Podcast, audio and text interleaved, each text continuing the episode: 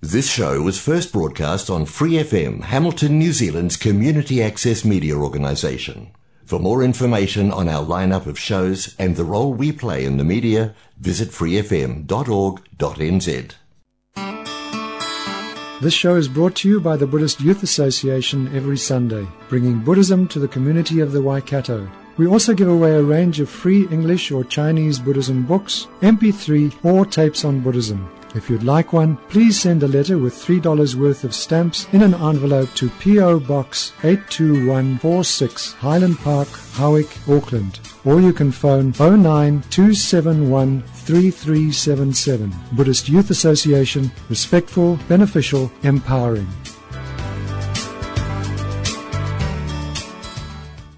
Hello, we start the program today with a poem by Robert Frost.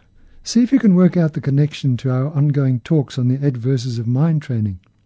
In particular, maybe you can use this as a test to see if you remember what we were talking about last week. The poem is called Choose Something Like a Star, and it goes like this O star, the fairest one in sight, we grant your loftiness the right to some obscurity of cloud. It will not do to say of night, since dark is what brings out your light some mystery becomes the proud. But to be wholly taciturn in your reserve is not allowed. Say something to us we can learn by heart, and when alone repeat. Say something, and it says, I burn. But say with what degree of heat. Talk Fahrenheit, talk centigrade. Use language we can comprehend. Tell us what elements you blend. It gives us strangely little aid, but does tell something in the end and steadfast as Keats' eremite, not even stooping from its sphere, it asks a little of us here. It asks of us a certain height. So when at times the mob is swayed to carry praise or blame too far, we may choose something like a star to stay our minds on and be stayed. This is an engaging poem on many levels other than the obvious one of the poet trying to get material information from a star. It addresses man's constant need for some kind of affirmation as he looks to a higher power, like God or science, here represented by the star. This keeps the mind more grounded and calm, and also helps to avoid emotion charged and often unreasonable responses that harm both oneself and others. The poem suggests a way to avoid being overcome by things like the worldly concerns. Although the lofty presence be it a star or a god, perhaps in our case a Buddha, doesn't have much to say when we pray for proofs or signs. It does serve as a beneficial focus for our minds when others, the mob in the poem, lather us with worldly concerns like praise or blame. The focus may be the transcendent thing itself, like the star god, god or Buddha, or something that we are taught by the presence of that lofty one. But in either case, we, as spiritual practitioners, can use it to keep our minds stayed, which in the poem is the word S-T-A-I-D, meaning sedate and respectable, and therefore not overexcited or depressed, while we can also recall the homonym S-T-A-Y-E-D, meaning to be held firm, unmoved, or to be checked and restrained. But enough of Robert Frost and taciturn stars. Now let's turn our mind to the motivation for participating in the program today. Once again, please try to have a bodhicitta motivation that wishes our participation to be a cause for our enlightenment, so we can lead all others to enlightenment as well. I, as I pointed out last week, this is the best kind of motivation because its object is so very vast, that is, all living beings everywhere. So let's try for that, or otherwise at least for our own liberation. Thank you. Now, the eight worldly concerns come in the last verse of Langri Tampa's text, the eight verses of mind training. If you've been following the program, you will have some idea of the text. But for those who are new to the program, the short text we are investigating runs like this Determined to obtain the greatest possible benefit for all sentient beings, who are more precious than a wish fulfilling jewel, I shall hold them most dear at all times. When in the company of others, I shall always consider myself the lowest of all, and from the depths of my heart hold others dear and supreme. Vigilant, the moment a delusion appears in my mind, endangering myself and others, I shall confront and avert it without delay. Whenever I see beings that are wicked in nature and overwhelmed by violent negative actions and suffering, I shall hold such rare ones dear as if I'd found a precious treasure.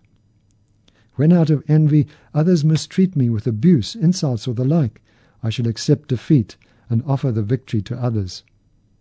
When somebody whom I have benefited and in whom I have great hopes gives me terrible harm, I shall regard that person as my holy guru. In short, both directly and indirectly, I offer every happiness and benefit to all my mothers. I shall secretly take upon myself all their harmful actions and suffering.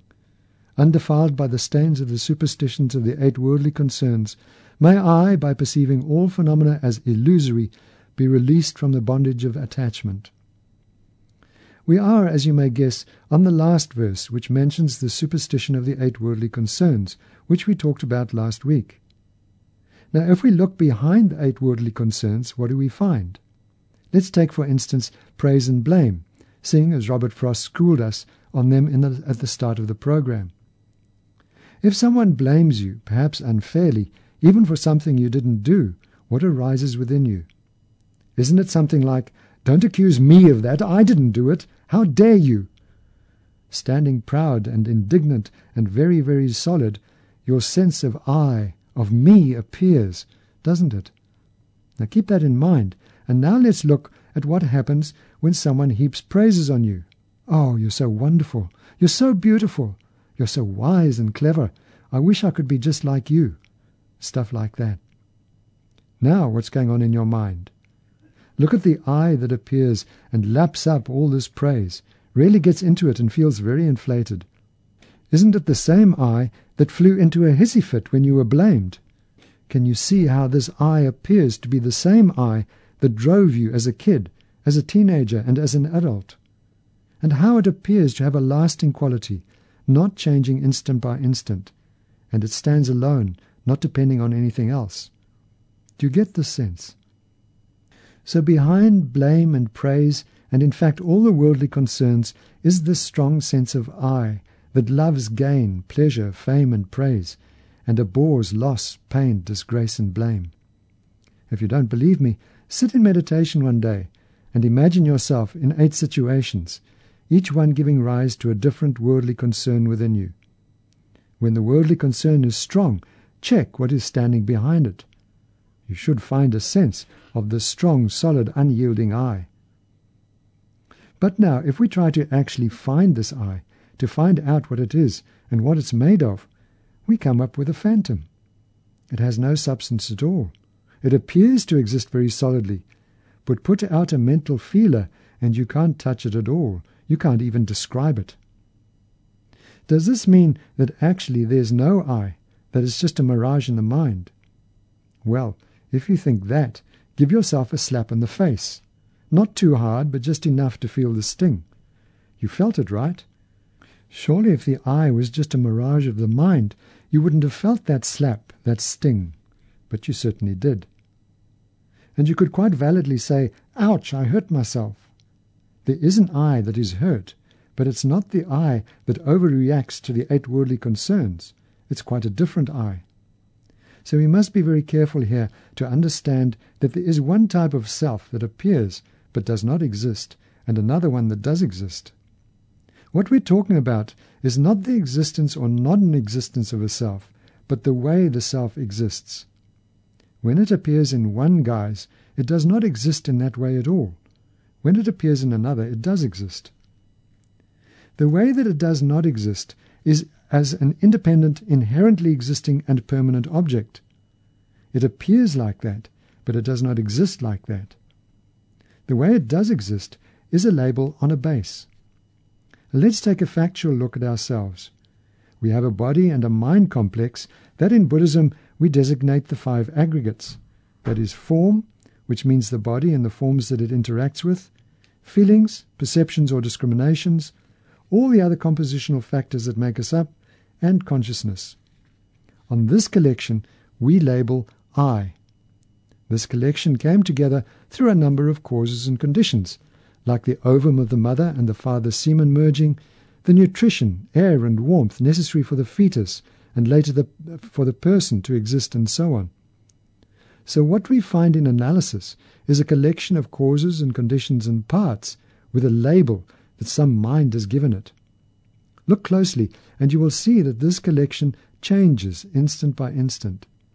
For instance, your heart is beating all the time, sending blood through your body.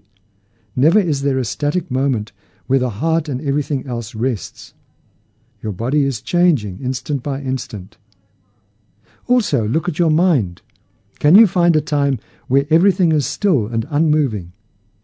So this self is an ever-changing, dependent collection of aggregates, and nowhere can we find the I that is independent, inherently existent, and permanent. Well, if this boggles your mind, just think of your body. It's made up of a trunk, arms, legs, and a head, but more subtly of skin, hair, nails, muscles, bones, heart, lungs, and all the other organs, as well as liquids such as blood and so on. And we can get even more subtle and see it as a combination of elements, or even atomic and subatomic particles, or energies. Now, where is the body that is independent of everything, inherently existing and non changing? But how do you actually think of the body when not analyzing? Doesn't it appear as unitary, independent, and unchanging? When you look in the mirror in the morning, don't you automatically think, this is the same old face I saw yesterday and the day before? Of course, it's not the same face that I saw when I was 15 or younger, but the changes appear to come in spurts. For a while, you see the same face, and then suddenly you notice another wrinkle, another white hair. But these have been evolving all the time. They don't just suddenly appear out of nowhere as they seem to. Emptiness of a person means that there is no inherent independent existence of that person. That person is empty of such an existence and only exists as a collection of causes, conditions, and parts with a label. That is not how the person appears to us. It appears as a real, independent, and inherently existing being. But that's an illusion, and that is why Langri Tampa says to see all phenomena as illusory because everything exists in the same way. We perceive things to exist as independent, inherent, and not changing instant by instant. In other words, existing from their own side. But they're all dependent, not inherently existing, and impermanent. Sangye Khadro, in her commentary, explains it by means of a flower. She says, When we walk into a room and see a flower in a vase, we instinctively perceive the flower as something permanent, unchanging, existing all on its own, as if it did not depend on anything else for its existence. It seems very real, concrete, out there, existing in and of itself, almost as if, it's saying, I'm a flower, I've always been here and always will be here, just like this. This is how the flower appears to us, and we believe it to exist in this way. But this way of appearing and the actual way the flower exists are quite different. In reality, the flower is impermanent, dependent on various causes and conditions, and not existing in and of, itself. The flower came into existence in dependence upon a seed, soil, moisture, and sunlight. It grew little by little, and when it was in full bloom, someone cut it and placed it in a vase. Its existence is also dependent on its parts stem, petals, leaves, as well as on the cells and the atoms that make it up. When first cut, the flower was fresh and beautiful, but as the days go by, it withers and turns brown, and soon it will die and be thrown away. That is the true story of the flower, but that's not what we see when we look at it. When we look at it, it seems to be permanent, unchanging, and independent of everything else. Furthermore, our mind grasps at the object being a flower from its own side, not realizing that flower is just a name people have given to a certain phenomenon with certain characteristics, and that people of other languages would call it by other names. So, although there appears to be a real, solid, permanent, and independently existing flower existing out there, in and of itself, When we investigate and search for such a flower, it cannot be found. Such a flower is an illusion, like a dream or a rainbow. It appears, but does not exist the way it appears. But this does not mean that there's no flower at all. There is a flower, an impermanent collection of parts that came into existence independent on causes and conditions, is changing, and will go out of existence, and to which we give the name flower. That exists, but not the permanent, independently existing flower that we perceive and grasp at when we say, Oh, isn't it beautiful? She then continues, In the same way, all things appear to be permanently, inherently, independently existent. But on closer examination, we realize that they exist in a completely different way. And that is their reality, their true nature, being empty of inherent existence. So, what, you may wonder, why should I be concerned about this? Well, we should be concerned because this tendency to perceive, believe in, and grasp at things as truly existing or inherently existing lies at the root of all our problems. Fear, worry, frustration, dissatisfaction, loneliness, grief, pain, and all the other myriad problems and sufferings of mind and body that we experience are caused by this attitude, which in Buddhism is known as self grasping ignorance. We all have the potential to enjoy everlasting peace, bliss, wisdom, and freedom from all suffering, the state of enlightenment or Buddhahood, but we are unable to attain this as long as our mind is caught up in ignorance and does not understand the true nature of things. Sangye says that this self grasping ignorance permeates everything we experience, including ourselves.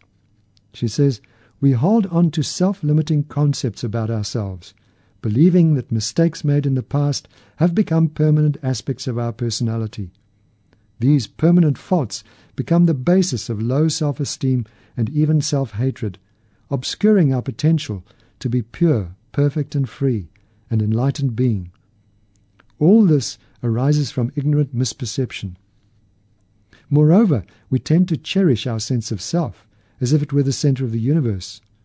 Out of this strong self centeredness, we develop desire and attachment for people and things that make us happy and support our sense of I we have aversion and fear towards people and things that disturb us or threaten our sense of I, and we are indifferent towards whoever or whatever neither helps nor harms us.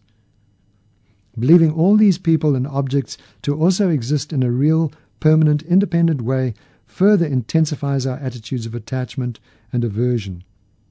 These attitudes disturb our mind and motivate us to create negative actions or karma such as harming our enemies and lying or stealing to benefit ourselves and our loved ones. And this karma is the cause of suffering and problems in the future. Self grasping ignorance is also the main factor that keeps us circling in samsara, the cycle of death and rebirth.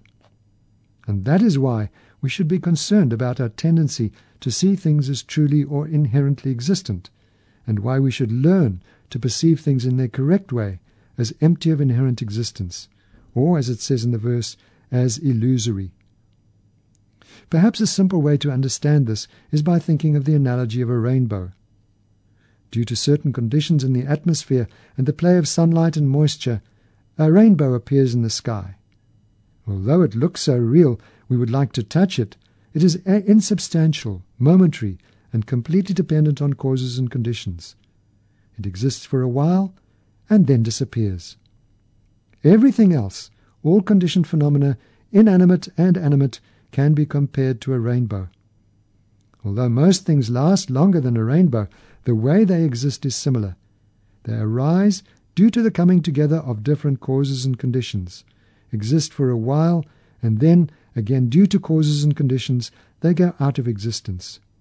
So, like a rainbow, they are illusory, empty of permanent independent, substantial existence. And that is Sangye So imagine yourself as a rainbow, made of streams of light from the sun, traveling through the air, and then reflected through drops of, droplets of moisture that are evaporating constantly. Can you feel the constant movement, the constant change? Can you understand that you only exist through certain conditions coming together. If there was no sun, no rainbow. No light, no rainbow. No moisture, no rainbow. No air, no rainbow. And so on. The rainbow is completely dependent, and take away any one condition, it would not exist. On top of this, why are you called a rainbow? Is that inherently your name? No. My mind, or your mind, or both our minds label you rainbow. That is why you are a rainbow. The view that the rainbow exists independently and not labeled my mind is illusory. His Holiness the Dalai Lama relates these last lines of the verse to meditation and post meditation practice. He says, In the Buddhist teachings on the ultimate nature of reality, two significant time periods are distinguished. One is the actual meditation on emptiness, and the other is the period subsequent to the meditative session, when you engage actively with the real world, as it were. So here, these two lines directly concern the way of relating to the world in the aftermath of one's meditation on emptiness. This is why the text speaks of appreciating the illusion like nature of reality, because this is the way one perceives things when one arises from single pointed meditation on emptiness. He goes on, In my view, these lines make a very important point, because sometimes people have the idea that what really matters is single pointed meditation on emptiness within the meditative session. They pay much less attention to how this experience should be applied in post meditation periods. However, I think the post meditation period is very important. The whole point of meditating on the ultimate nature of reality is to ensure that you are not fooled by appearances which can often be deluding. With a deeper understanding of reality, you can go beyond appearances and relate to the world in a much more appropriate, effective, and realistic manner. I often give the example of how we should relate to our neighbors.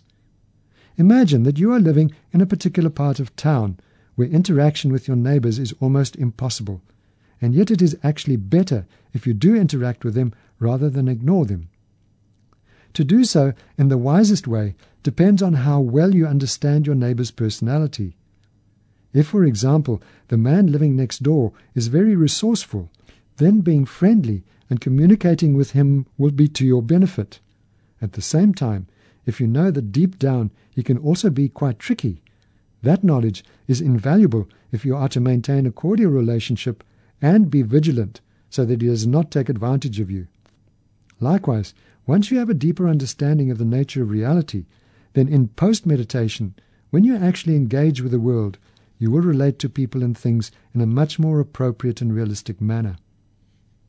When the text refers to viewing all phenomena as illusions, it is suggesting that the illusion like nature of things can only be perceived if you have freed yourself from attachment to phenomena as independent, discrete entities. Once you have succeeded in freeing yourself from such attachment, the perception of the illusion like nature of reality will automatically arise. Whenever things appear to you, although they appear to have an independent or objective existence, you will know as a result of your meditation that this is not really the case. You will be aware that things are not substantial and solid as they seem. The term illusion therefore points to the disparity between how you perceive things and how they really are. His Holiness goes on further to explain the meaning of illusory, but it gets a bit complicated, so turn up your attention radar and hone in. When he talks about true existence here, he means independent, inherent existence, the one that we have previously said had, has no reality. He says, to explain the meaning of illusory here, True existence appears in the aspect of various objects, wherever they are manifest, but in fact there is no true existence here. True existence appears, but there is none. It is an illusion. Even though everything that exists appears as truly existent, it is devoid of true existence. To see that objects are empty of true existence, that even though true existence appears there is none, it is illusory, one should have definite understanding of the meaning of emptiness the emptiness of the manifest appearance. First, one should be certain that all phenomena are empty of true existence. Then later, when that which is absolute nature appears to be truly existent, one refutes the true existence by recalling one's previous ascertainment of the total absence of true existence. When one puts these two together, the appearance of true existence and its emptiness as previously experienced, one discovers the illusoriness of phenomena. Do you get that? He goes on, if you have realized non inherent existence well, the experience of existent objects speaks for itself. That they exist by nature is refuted by logic, and you can be convinced by logic that things do not inherently exist. There's no way that they can. Yet they definitely do exist because we experience them. So, how do they exist? They exist merely by the power of name. This is not saying that they don't exist. It is never said that things do not exist. What is said is that they exist by the power of name. Now, this is a difficult point, something that you can understand slowly, slowly through experience. First, you have to analyze whether things exist truly or not, actually findably or not. You can't find them. This is actually what we did when we looked at the blamed or praised I that appeared to exist so independently and concretely. When we looked for it, we could not find it. His Holiness then goes on, but if we say that they don't exist at all, this is a mistake because we do experience them. We can't prove through logic that things exist findably, but we do know through our experience that they exist. Thus, we can make a definite conclusion that things do exist. Now, if things exist, there are only two ways in which they can do so either from their own base or by being under the control of other factors, that is, either completely independently or dependently. Since logic disproves that things exist independently, the only way they can exist is dependently. Upon what do things depend for their existence? They depend upon the base that is labeled and the thought that labels.